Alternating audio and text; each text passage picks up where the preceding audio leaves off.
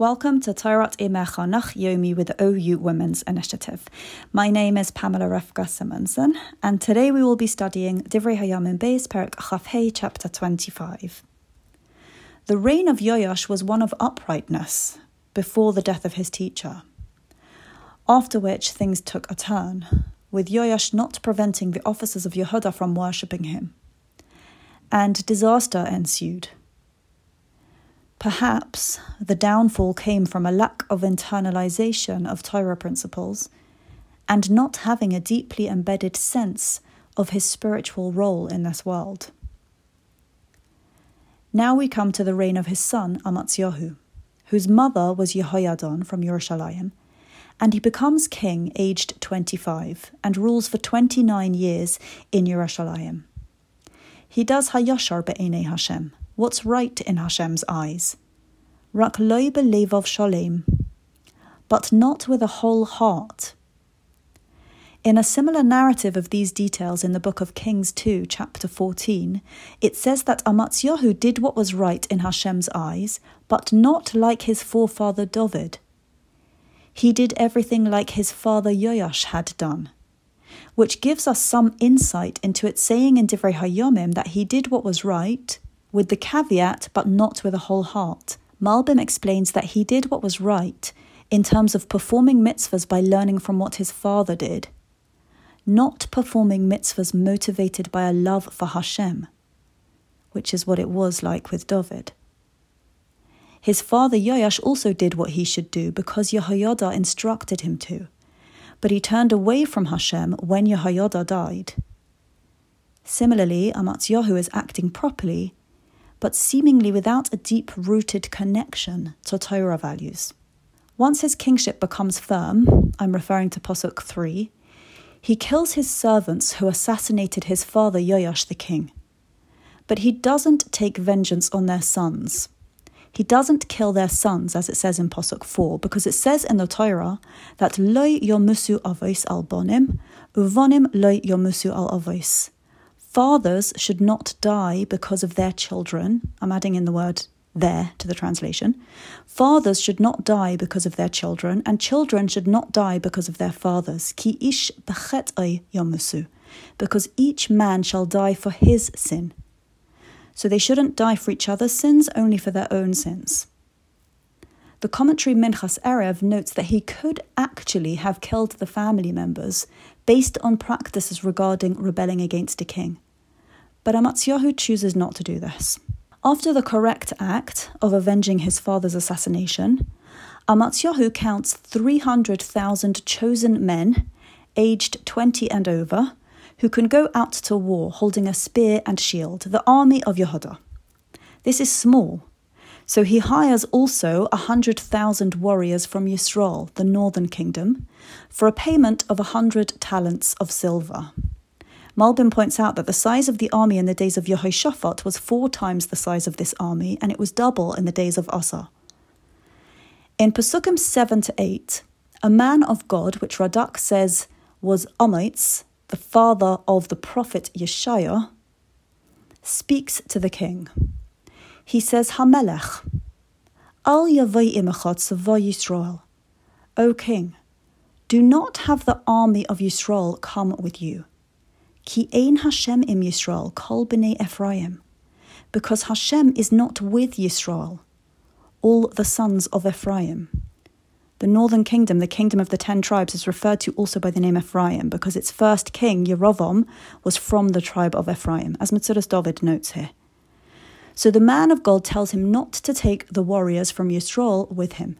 And continuing in his speech, using Malbim's commentary to expand our understanding of what the man of God says to the king in Posuk 8, he says, And if you, Amatzyahu, will say that you don't rely on success from Hashem, but rather on strength by way of nature, and therefore you need a large army, about that I will say to you, Ki imboy oto, meaning if you want to come with your strength, aseh chazak la You should make strategies and be strengthened with an abundant people, but it's of no help and no use. Hashem will make you stumble before the enemy. Because success comes by way of Hashem, not by way of nature. And Hashem will help those who trust Him, but make fall those who rely on human strength.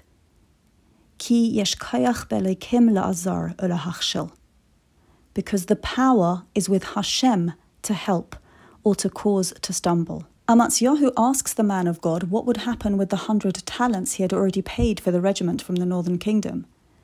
To which the man of God responds, Hashem is able to give you much more than this.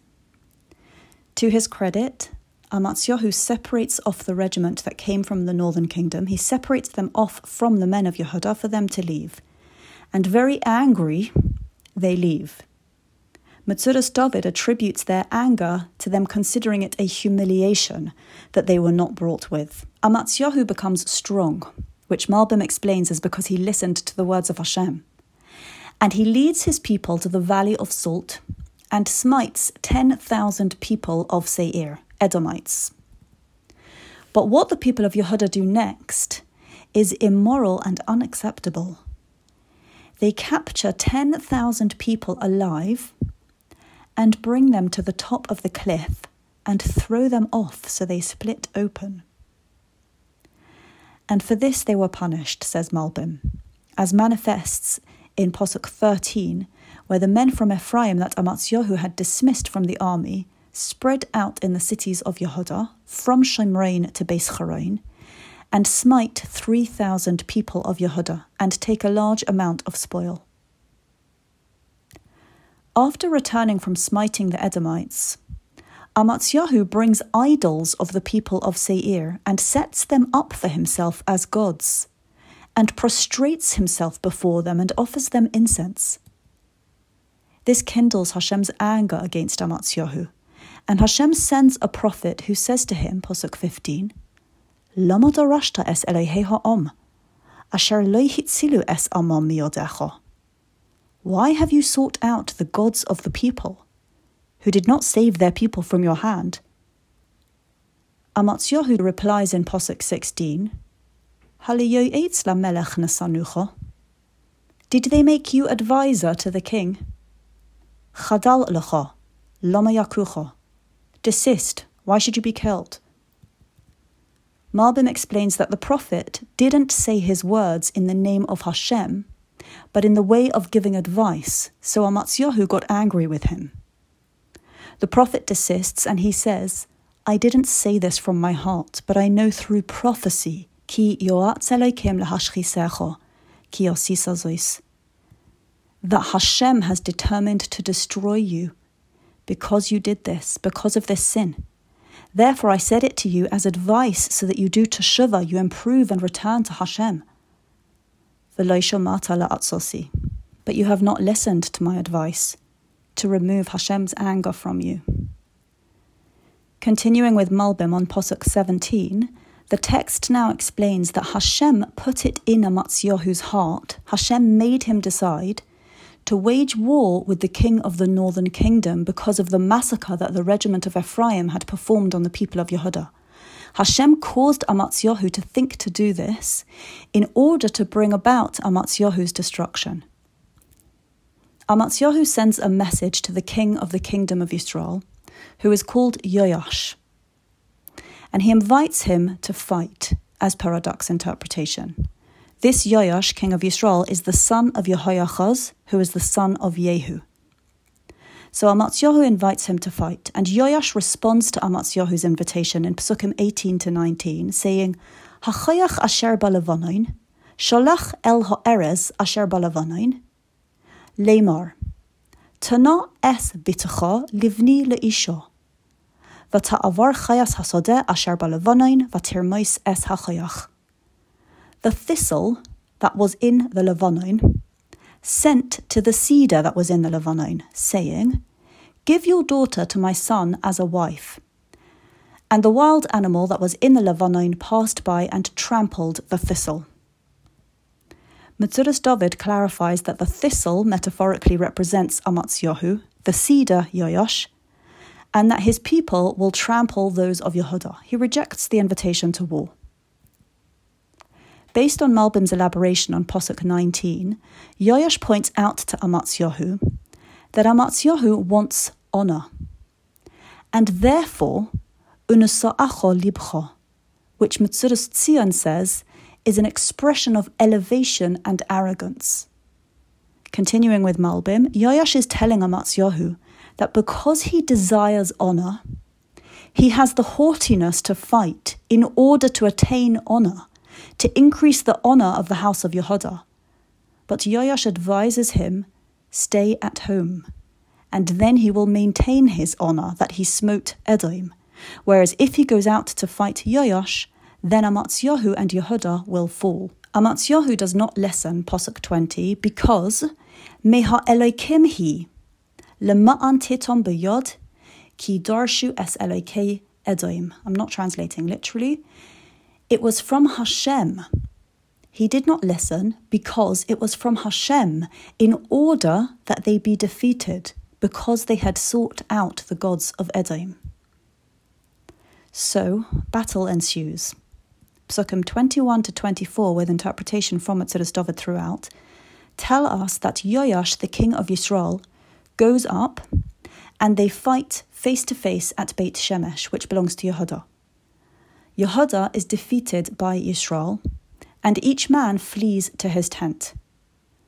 Yoash, king of Yisrael, seizes Amatzyahu, king of Yehuda, at Beit Shemesh, and he brings him to Yerushalayim, the city of his kingdom, which Malbim says is to his shame and disgrace. And Yoash breaks the wall of Yerushalayim. The break starts from the gate called Sha'ar Ephraim and continues to the gate called Sha'ar Hapaineh, which is a length of 400 amos, cubits.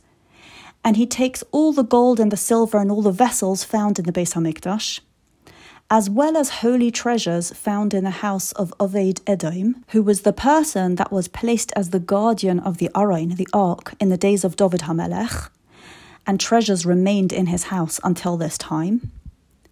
And he takes the treasures of the king's palace, and he takes the sons of the officers, sons who were held by the king as a pledge to ensure that their fathers don't rebel against the king.